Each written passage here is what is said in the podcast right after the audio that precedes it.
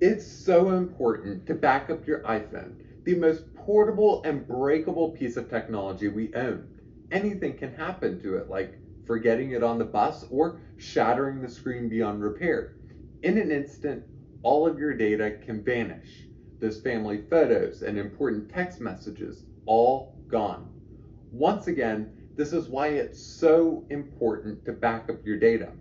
On one hand, you can create a local backup using iTunes if you still have a computer. On the other, you can purchase iCloud storage at a monthly rate, which adds up quickly. So there needs to be an alternative for making local iPhone and iPad backups. Could the SanDisk iXpand be the solution?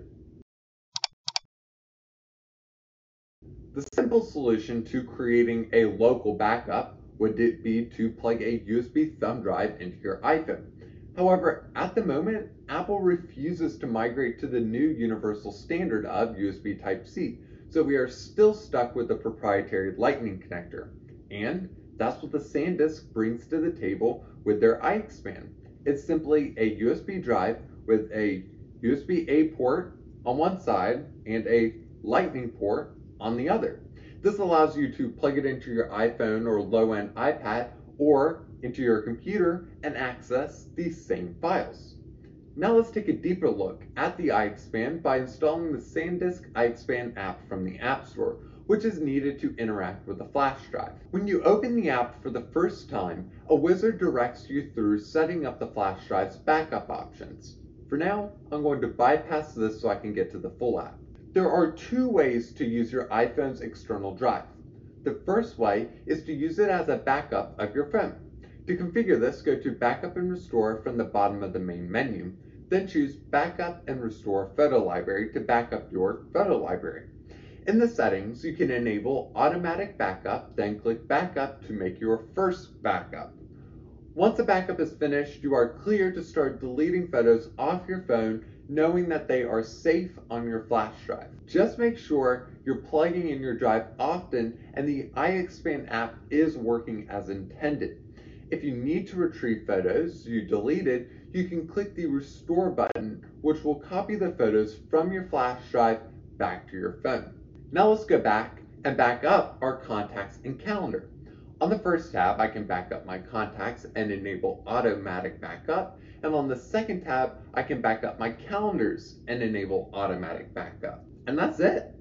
Unlike an iCloud backup or iTunes, both of which create a full copy of your device, the iXpand can only back up your contacts, calendar, and your photo library.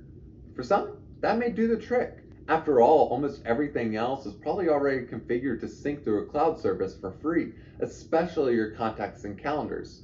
I've already made an article that takes a look at the more complete backup options. I'll link that below. Another use for the iXpand is for transferring files back and forth between your iPhone and computer. Those in the Apple world don't have to worry about this dilemma since you can just airdrop files between your devices.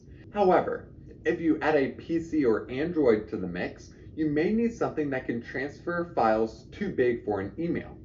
In a perfect world, the iXpand would be that device. You could open the Files app and see the iXpand as an external drive or access the files from within the app. However, it's not a perfect world. When you click on the iXpand drive source, you're taken to the iXpand app, and the drive doesn't show up as an external device. You would think that the option to navigate the drive in the iXpand app would let you download files to your iPhone, but when you try to download a file other than a picture or video, you're told that that file format isn't supported. Well, now it's time for an abrupt conclusion.